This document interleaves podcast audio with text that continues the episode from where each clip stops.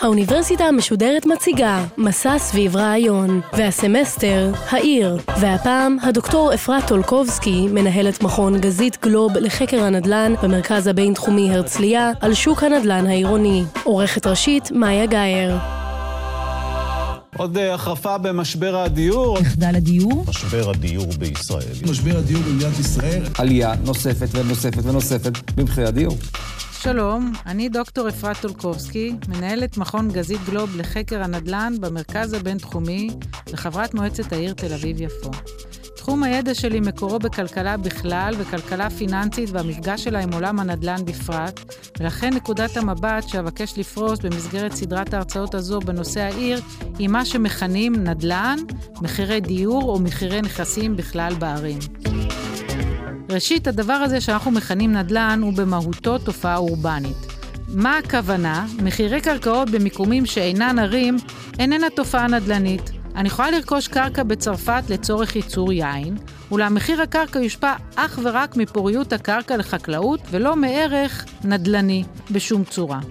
מדינת ישראל משולה לאי, במובן שמלבד הנגב, אין כמעט קרקעות שלא ניתן לראות בהן אופק של בנייה בעשרות השנים הקרובות. ולכן בישראל כמעט כל הקרקעות הם עם פוטנציאל נדל"ני. לא כך המצב ברוב מדינות העולם, לכן לפעמים כשמשווים בין מחירים בישראל למחירים בעולם צריך להיזהר. אולי נכון להשוות בין מחירים בישראל לערים בעולם, ולא למדינות מבחינת הגודל. הרי לעיר בינונית בעולם יש 8 מיליון תושבים. ולכן, לצורך הדיון כאן נדל"ן הוא תופעה אורבנית. העיר היא מקור הערך של נכסים נדל"ניים, המודל הבסיסי של כלכלה אורבנית נקרא מודל העיר המעגלית או העיר החד-מרכזית. אולם לפני שאנחנו מדברים על מודלים כלכליים של ערים, חשוב להבדיל בין מה שאנחנו קוראים עיר לבין המושג עיר במודלים הכלכליים. הגבולות שיש לנו בארץ בין גבעתיים, תל אביב, רמת גן, חולון, ראשון לציון, בת ים, הרצליה ואפילו נתניה ואשדוד, הינם גבולות שרירותיים שנקבעו על ידי היסטוריה פוליטית. במובן הכלכלי-נדל"ני, אנחנו מתייחסים לכולם כחלק מגוש אורבני אחד. אנשים ברמת גן, גבעתיים, תל אביב ובת ים לא מאוד מובחנים זה מזה במקום העבודה שלהם. ולכן, המודל הבסיסי של העיר המעגלית, אותו הזכרתי קודם, בעצם מתייחס לגוש האורבני, מודל הגוש האורבני המעגלי, מודל הגוש האורבני החד-מרכזי וכדומה. היסטורית ניסו לייצר בישראל ארבעה גושים אורבניים, באר שבע, ירושלים, חיפה ותל אביב. זו שאלה מעניינת אם יש מקום ליותר מגוש אורבני אחד בישראל. לפי מודל הגוש האורבני החד-מרכזי, ההסבר המרכזי להתפלגות שכר דירה במרחב האורבני נובע מסדר היום של התושבים במרחב האורבני. תושבי המרחב האורבני קמים בבוקר ונוסעים כולם למרכז המרחב, ומכאן הכינוי מודל הגוש האורבני החד-מרכזי. עובדים שם את עבודת יומם וחוזרים בסוף היום לביתם. שכר הדירה במרחב יעלה ככל שמתקרבים למרכז הגוש, כתוצאה מכך שהאנשים שגרים במרכז מוציאים פחות מזמנם וכספם על תחבורה, ולכן, ככל שעלות הנסיעה במושגים של זמן מבוזבז ועלויות ישירות נמוכה יותר, כך ההפרש שכר הדירה בין מרכז הגוש לשוליים שלו יהיה נמוך יותר. כמובן שלאורך זמן נוצרים תתי מרכזי תעסוקה, שגם סביבם ישנה עלייה בשכר הדירה, וכך המרכז האורבני מתפתח לאורך השנים כשתתי מרכזים אורבניים נוצרים. עם זאת, תתי המרכזים האורבניים האלה נוצרים בקשר עם המרכז הקיים, ולכן התופעה המרכזית היום בעולם הינה של התרחבות של הגושים האורבניים הקיימים, ופחות יצירה של מרחבים אורבניים חדשים. בישראל המרכז האורבני המקורי היה מה שפעם נקרא הסיטי של תל אביב, קרי רחוב רוטשילד, בו התרכזו כל הבנקים.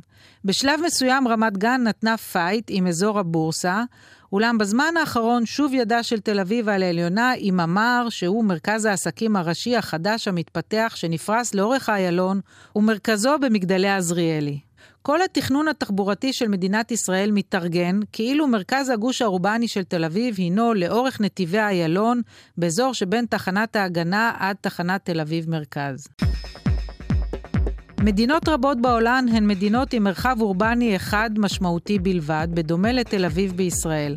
אנחנו רואים את זה בצרפת עם פריז, באנגליה עם לונדון, באיטליה עם מילאנו, בספרד עם מדריד. למרות שלהם יש גם תת מרחב אורבני משמעותי שהוא ברצלונה. שונה מהן היא גרמניה עם כחמישה תתי מרכזים אורבניים משמעותיים, פרנקפורט, ברלין, המבורג, מינכן ודיסלדוף. ההבדל בין גרמניה לשאר המדינות נובע מהאיחוד המאוחר יחסית של גרמניה בשנת 1871 על ידי פון ביסמרק במה שנודע כרייך השני. לפני האיחוד, כל אחת מהערים שלאל הייתה מרכז של מלכות מקומית, וחצרות המלוכה היו מרכז התעסוקה. לעומת גרמניה, אנגליה, צרפת, ספרד ואיטליה היו מאוחדות עוד קודם, ומרכזי התעסוקה שלהם היו הערים שציינתי. כמובן, ישנה גם ארצות הברית הענקית עם 330 מיליון התושבים שלה והיסטוריה שונה בתכלית. מאפיין מאוד חשוב של נדל"ן, שכשהוא נאמר הוא הינו מובן מאליו, ואולם אם חושבים עליו לרגע, מבינים שיש לו השפעות חשובות ביותר, הוא העובדה שמדובר בשירות שאנחנו רוכשים, היכולת לדור במקום, שעולה כסף רב לייצר. עלות הייצור של יחידת דיור, עוד לפני עלות הקרקע, הינה גבוהה משמעותית מעלות הייצור של רוב השירותים האחרים שאנחנו צורכים. יותר מכך, יחידת דיור זו נדרשת להשקעות סביבתיות רבות כגון ביוב, אספקת מים, כבישים, בתי ספר, חנויות ועוד, שגם הם יקרים לייצור ובעיקר לא אפשריים בניוד. לכן, להיסטוריה יש משמעות. המקומות בהם כבר בנינו יחידות דיור, והתשתיות שכבר השקענו, ישמשו אותנו שנים רבות, גם אם הסביבה הכלכלית השתנתה רבות, וגם אם מבחינת נגישות למקומות הפרנסה, המקום יידרדר. לגבי השינויים בסביבה הכלכלית וההשפעה שלהם על נגישות למקומות פרנסה, נדבר בהמשך. לפני שעוברים לסביבה הכלכלית, בואו נדבר על מימון אותן תשתיות. ללא תשתיות לא ניתן לבנות דירות. אז מי מממן תשתיות אלו? גם כאן חל שינוי ב-20 השנים האחרונות. לפני 20 שנה המדינה הייתה בונה את התשתיות הנדרשות כדי לתמוך ביישוב האוכלוסייה. היום הרשויות המקומיות והבונים עצמם נדרשים לממן את התשתיות. המשמעות הינה שקצב יצירת התשתיות ירד, ובעיקר יש קושי בהתאמת תשתיות להצפפת האוכלוסייה. ומה השתנה בסביבה הכלכלית? ב-20 השנים האחרונות חלו שינויים דרמטיים במיקום מקומות התעסוקה. גורם מספר אחד שהשתנה בעולם המערבי הינו המעבר של ייצור פיזי, מפעלי התעשייה, אל העולם המתפתח. כל העולם המפותח איבד מקומות עבודה יצרניים לעולם המתפתח. מה המשמעות הנדל"נית של זה? תעשייה פיזית התמקמה מחוץ למרכזים האורבניים, במה שאנחנו קוראים בישראל הפריפריה. הסיבה לכך היא שתעשייה מייצרת הפרעות סביבתיות ולכן הורחקה, ומעבר לכך, מפעל תעשייתי מהווה פעילות שמכילה את עצמה, והתקשורת שלה עם הסביבה העסקית מתרכזת ברכישת חומרי גלם ושירותי עבודה ובייצוא תוצרים. תעשייה יכולה להיות מבודדת כל עוד עלויות השינוע המתלוות אליה אינן גדולות במיוחד. ולכן ראינו את התעשייה בישראל לאורך השנים מתרכזת בערים הרחוקות יותר מהמרכז העסקי, שרבים מכנים אותם היום אזורי הביקוש. ב-20 השנה האחרונות מפעלים רבים עזבו את הארץ, מספיק להזכיר את תעשיית הטקסטיל שסיפקה מקומות העבודה בעיירות הפיתוח, והדוגמאות המוכרות פחות הן רבות. לכן הביקוש למגורים באזורים אלו ירד. במקביל לירידת קרנה של התעשייה המסורתית עם מקומות התעסוקה בשולי הגוש האורבני, העולם המפותח עבר יותר לתחום השירותים מבוססי הידע. הייטק, פיננסים וכדומה. מקומות תעסוקה אלו נוטים להתרכז ולהצטופף, וכך קרה שהביקוש לדיור ומשרדים במרכז הגוש האורבני עלה במקביל לירידה בביקושים בפריפריה. היום מצביעים על כך שעובדים באזורים צפופים הרבה יותר פרודוקטיביים מעובדים באזורים צפופים פחות. קוראים לתופעה הזו אגלומרציה כלכלית. האגלומרציה הכלכלית חזקה במיוחד בכלכלת שירותים מוטט ידע בה אנחנו חיים היום בעולם המפותח. הידע שעובדים שואבים מאינפורמציה שעוברת אליהם מעצם הפגישה פנים אל פנים עם קולגות ומתחרים, חשובה מאוד וקורית בקצב מהיר יותר ככל שהאזור צפוף יותר והתעסוקה מעורבבת יותר. בואו נביא דוגמה אפילו מתחום שאינו נושק להייטק, מסעדנות. יש למסעדן אחד את היכולת להתעדכן במעשיהם של מסעדנים מתחרים, לראות מי הביא איזה חידוש ממקום רחוק בעולם, ואולי להטמיע אותו גם אצלו במסעדה, כל זאת קורה באופן טבעי באזורים צפופים, ושוב, קורה הרבה פחות באזורים פחות צפופים. לכן ב-20 השנים האחרונות אנחנו עוברים תהליך אינטנסיבי של שינוי מיקום מקומות התעסוקה, במקביל לשינוי שכולנו מכירים במגוון המקצועות והתפקידים. אולם כאמור, השקעה רבה נעשתה לאורך השנים ביחידות דיור ותשתיות במקומות שאינם קרובים למרכזי הגוש האורבני, עם זאת אנחנו צריכים להתמודד ולהמשיך קדימה. לפני שאנחנו עוברים לנושא הבא, אני רוצה להזכיר נושא ייחודי למדינת ישראל שיצר מצב בו מלכתחילה לא רק שהתעשייה הכבדה פיזרה את האוכלוסייה ועודדה השקעה בתשתיות מפוזרות, אלא שהמדינה פעלה באופן יזום לפיזור התושבים. בשם אתוס שנקרא ממש כך, פיזור אוכלוסייה. מדינת ישראל הינה מהמדינות הבודדות בעולם שיש לה מדיניות הנוגעת למקום מגוריהם של התושבים. ואני לא מדברת כאן על יהודה ושומרון או השטחים הכבושים, אפילו בתוך גבולות הקו הירוק, למדינת ישראל יש העדפות לגבי מיקום המגורים של האוכלוסייה, בשם האתוס הזה שנקרא פיזור אוכלוסייה, או כיבוש הארץ. המשמעות היא שגם מפעלים שבאופן טבעי היו נבנים אז בשולי הגוש האורבני, הורחקו אל מעבר לשוליו של הגוש, והיום התושבים מפוזרים במיוחד. אך מעל שכבה זו של כוחות כלכליים ישירים ישנן שתי שכבות של השפעות נוספות. אחד, השכבה התכנונית, ושתיים, שכבת מימון התשתיות. מזה כמאה שנה, רשויות התכנון קובעות את מיקום ואופי הבנייה במרחב האורבני.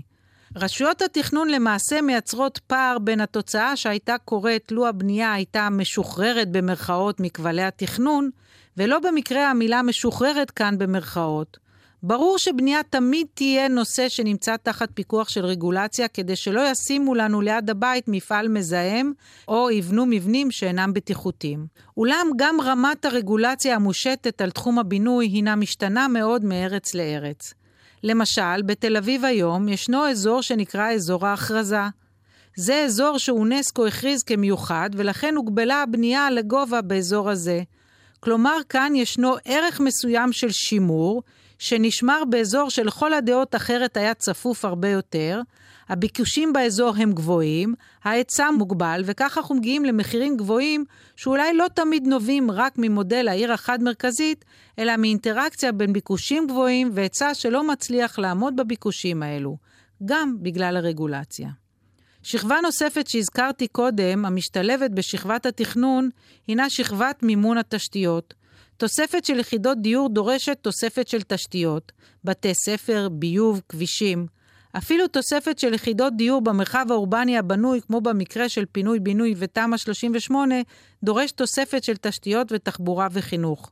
מקורות המימון של אותן תשתיות השתנו ב-20 השנים האחרונות באופן שמקשה על תוספת של יחידות דיור במרחב האורבני הקיים. נעבור למחירי הדיור בישראל.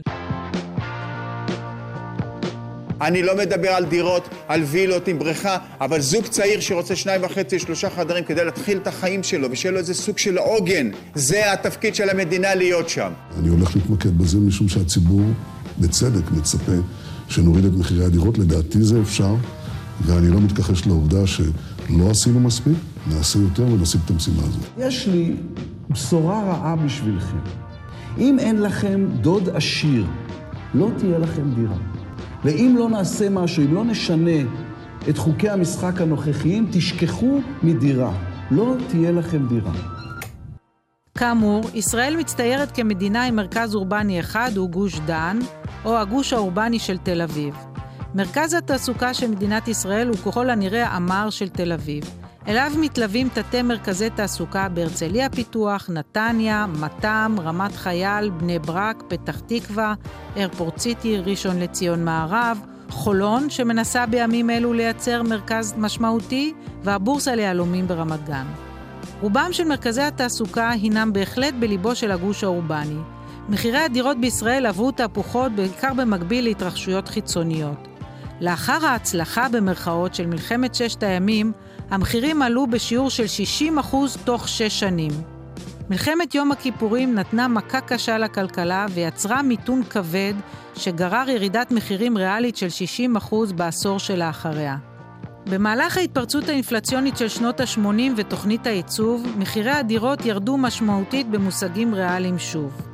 היציאה מתוכנית הייצוב, השיפור בכלכלה ולבסוף העלייה הגדולה ממדינות הגוש הסובייטי הובילו את ישראל לגל עליות מחירים, בו המחירים הריאליים כמעט הכפילו את עצמם בעשור שבין 1987 ל-1997.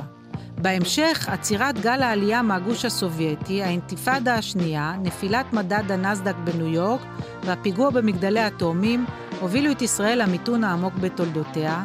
במהלכו ירדו מחירי הדירות בעשור שבין 1997 ל-2007 בשיעור של כ-40%. ירידת הריבית כתוצאה ממשבר האשראי בארצות הברית, יחד עם בריחה מהשקעות משוק ההון והדמוגרפיה המתרחבת, גררו גל עליות בין השנים 2007 עד היום בשיעור ריאלי של כ-60%. כלומר, ברמה הארצית אנחנו רואים שמחירי הדירות בישראל מגיבים לשינויים בשערי הריבית, למחזור הכלכלי ולמצב הביטחוני. עם זאת, בתוך כל מהומת המחירים, אחת התופעות הבולטות הינה שוב התופעה האורבנית. החל מסוף שנות ה-90 הולך ומתחזק לו הפער בין מחירי הדיור בלב הגוש האורבני לבין המחירים במעטפת של הגוש. בשלב הראשון של ירידת המחירים בין השנים 1997 ל-2007, בעוד מחירי הדירות הנומינליים בחיפה, הצפון והדרום יורדים בשיעורים משמעותיים ביותר, באזור תל אביב והמרכז המחירים מחזיקים מעמד. ובתקופה של עליית המחירים החל מ-2007, קצב העלייה במרכז הגוש האורבני גבוה מקצב העלייה במעטפת. כך אנחנו מגיעים היום למצב בו מחירי הדירות באזורי הביקוש גבוהים באופן משמעותי מהמחירים במעטפת השנייה. תופעה זו הינה תופעה עולמית, מוקצנת אולי במקרה של ישראל. הבריכה הלוהטת של שוק הנדל"ן מסרבת להצטנן. סקירה חדשה שפורסמה על ידי לשכת השמאים חושפת כי בשנה החולפת זינקו מחירי הדירות בישראל בכ-9% בממוצע, וכי ערים רבות רשמו זינוק מחירים דו-ספרתי, בראשן העיר תל אביב, שבה התייקרו המחירים בלא פחות מ-17%. בישראל יש לנו שתי תופעות נוספות אשר מקשות מאוד על מחירי הדיור. תחבורה ואופן המימון של רשויות המקומיות, אותו כבר הזכרנו. גם שני תחומים אלה עברו שינויים דרמטיים מאז שנות האלפיים, שהובילו אותנו למקום בו אנחנו נמצאים היום. עליית מחירים ביחד עם פערים הולכים ומתרחבים בין אזורי הביקוש והמעטפת השנייה והשלישית של הערים. מה לגבי התחבורה? ישראל נמצאת היום לכל הדעות במשבר תחבורה לא פחות עמוק ממשבר הדיור. כמו שאתם ודאי יודעים, הקושי להגיע ממקום למקום הוא על גבול הבלתי אפשרי.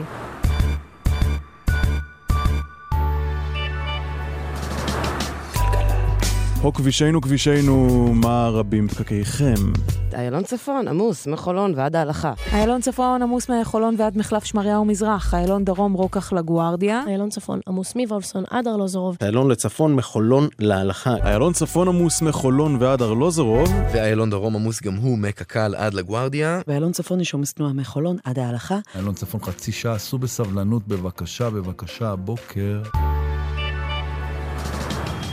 קושי זה בהתניידות מעלה את הערך הכלכלי של אזורים שקרובים יותר למקומות התעסוקה, ואם מביאים בחשבון שאנשים גם צורכים תרבות ורוצים לפגוש אנשים אחרים ולצאת לבלות, אזי עליית המחירים במרכז היא בלתי נמנעת. הפתרון למשבר התחבורה לא נראה בעין, בעיקר בגלל חוסר אומץ פוליטי. אין לי ספק שהדבר היחידי שניתן לעשות הוא לחוקק תשלומי אגרת עומס או העלאה משמעותית בעלויות החנייה. מי שנוסע לעיר נידחת בהולנד, מבין די מהר שלילה במלון עולה לא הרבה יותר מלילה שלם של חניה לרכב. צריך לעשות כל מאמץ כדי למנוע מאנשים להשתמש ברכבם בשעות העומס, ואת זה מדינת ישראל כרגע נמנעת מלעשות.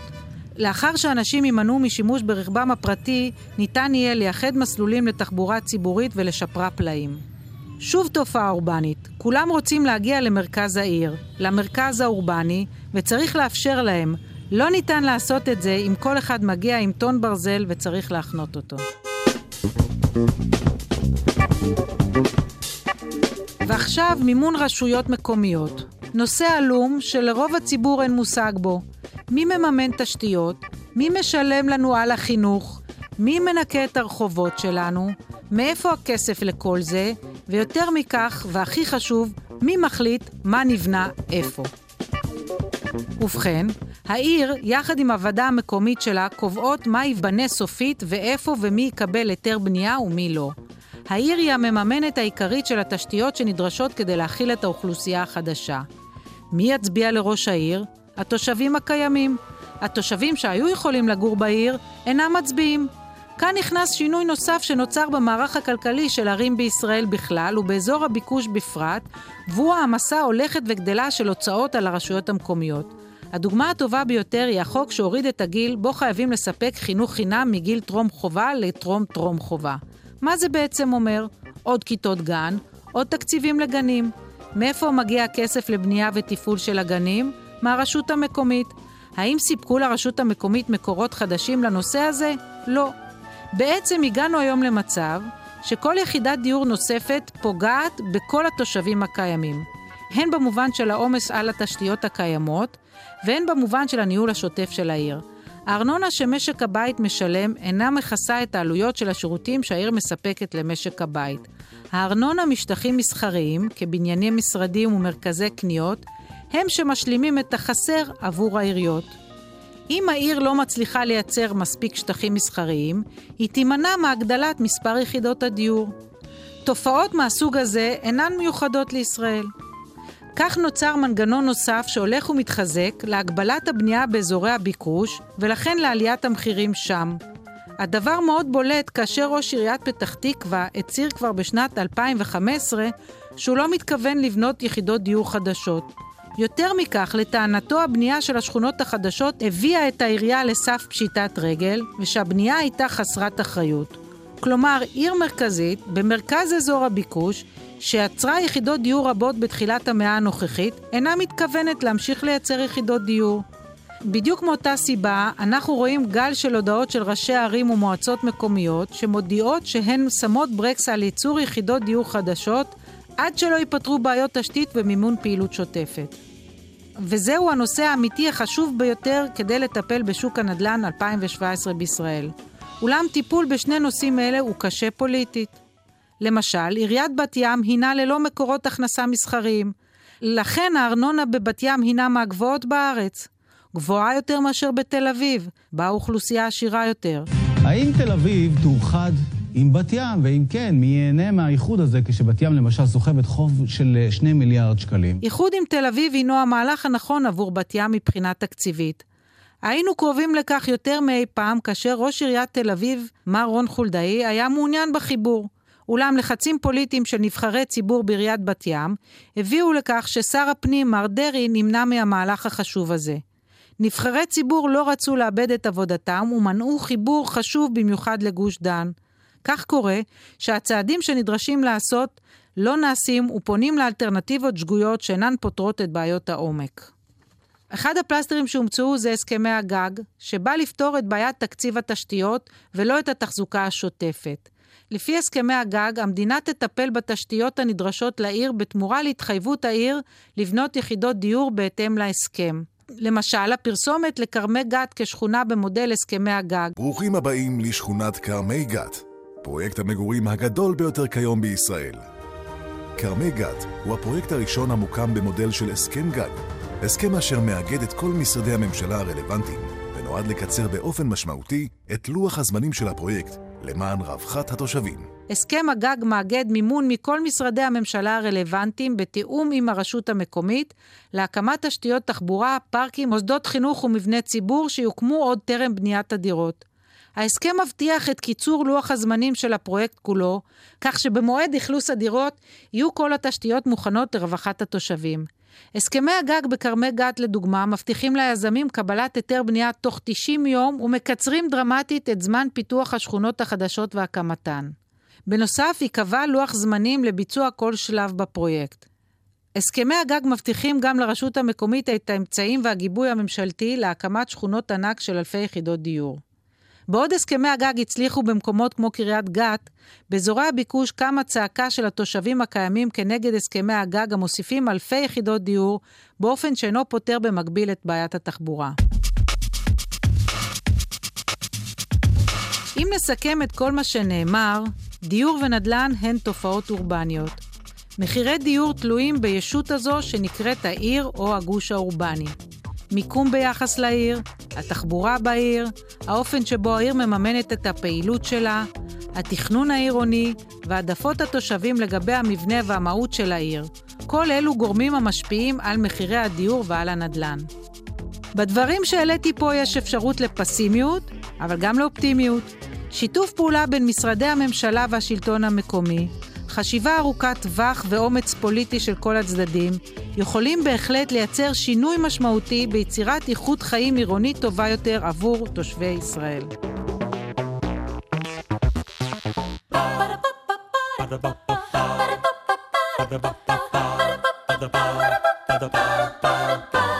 האוניברסיטה המשודרת מסע סביב רעיון. הדוקטור אפרת טולקובסקי, מנהלת מכון גזית גלוב לחקר הנדל"ן במרכז הבינתחומי הרצליה על שוק הנדל"ן העירוני. עורכת ראשית מאיה גאייר. עורכות ומפיקות נעמי שלו ואחינועם קפון. מפיקה ראשית יובל שילר. מנהלת תוכן מאיה להט קרמן. עורך הדיגיטל עירד עצמון שמייר. האוניברסיטה המשודרת בכל זמן שתרצו, באתר וביישומון של גל"צ, וגם בדף הפייסבוק של האוניברסיטה המשודרת.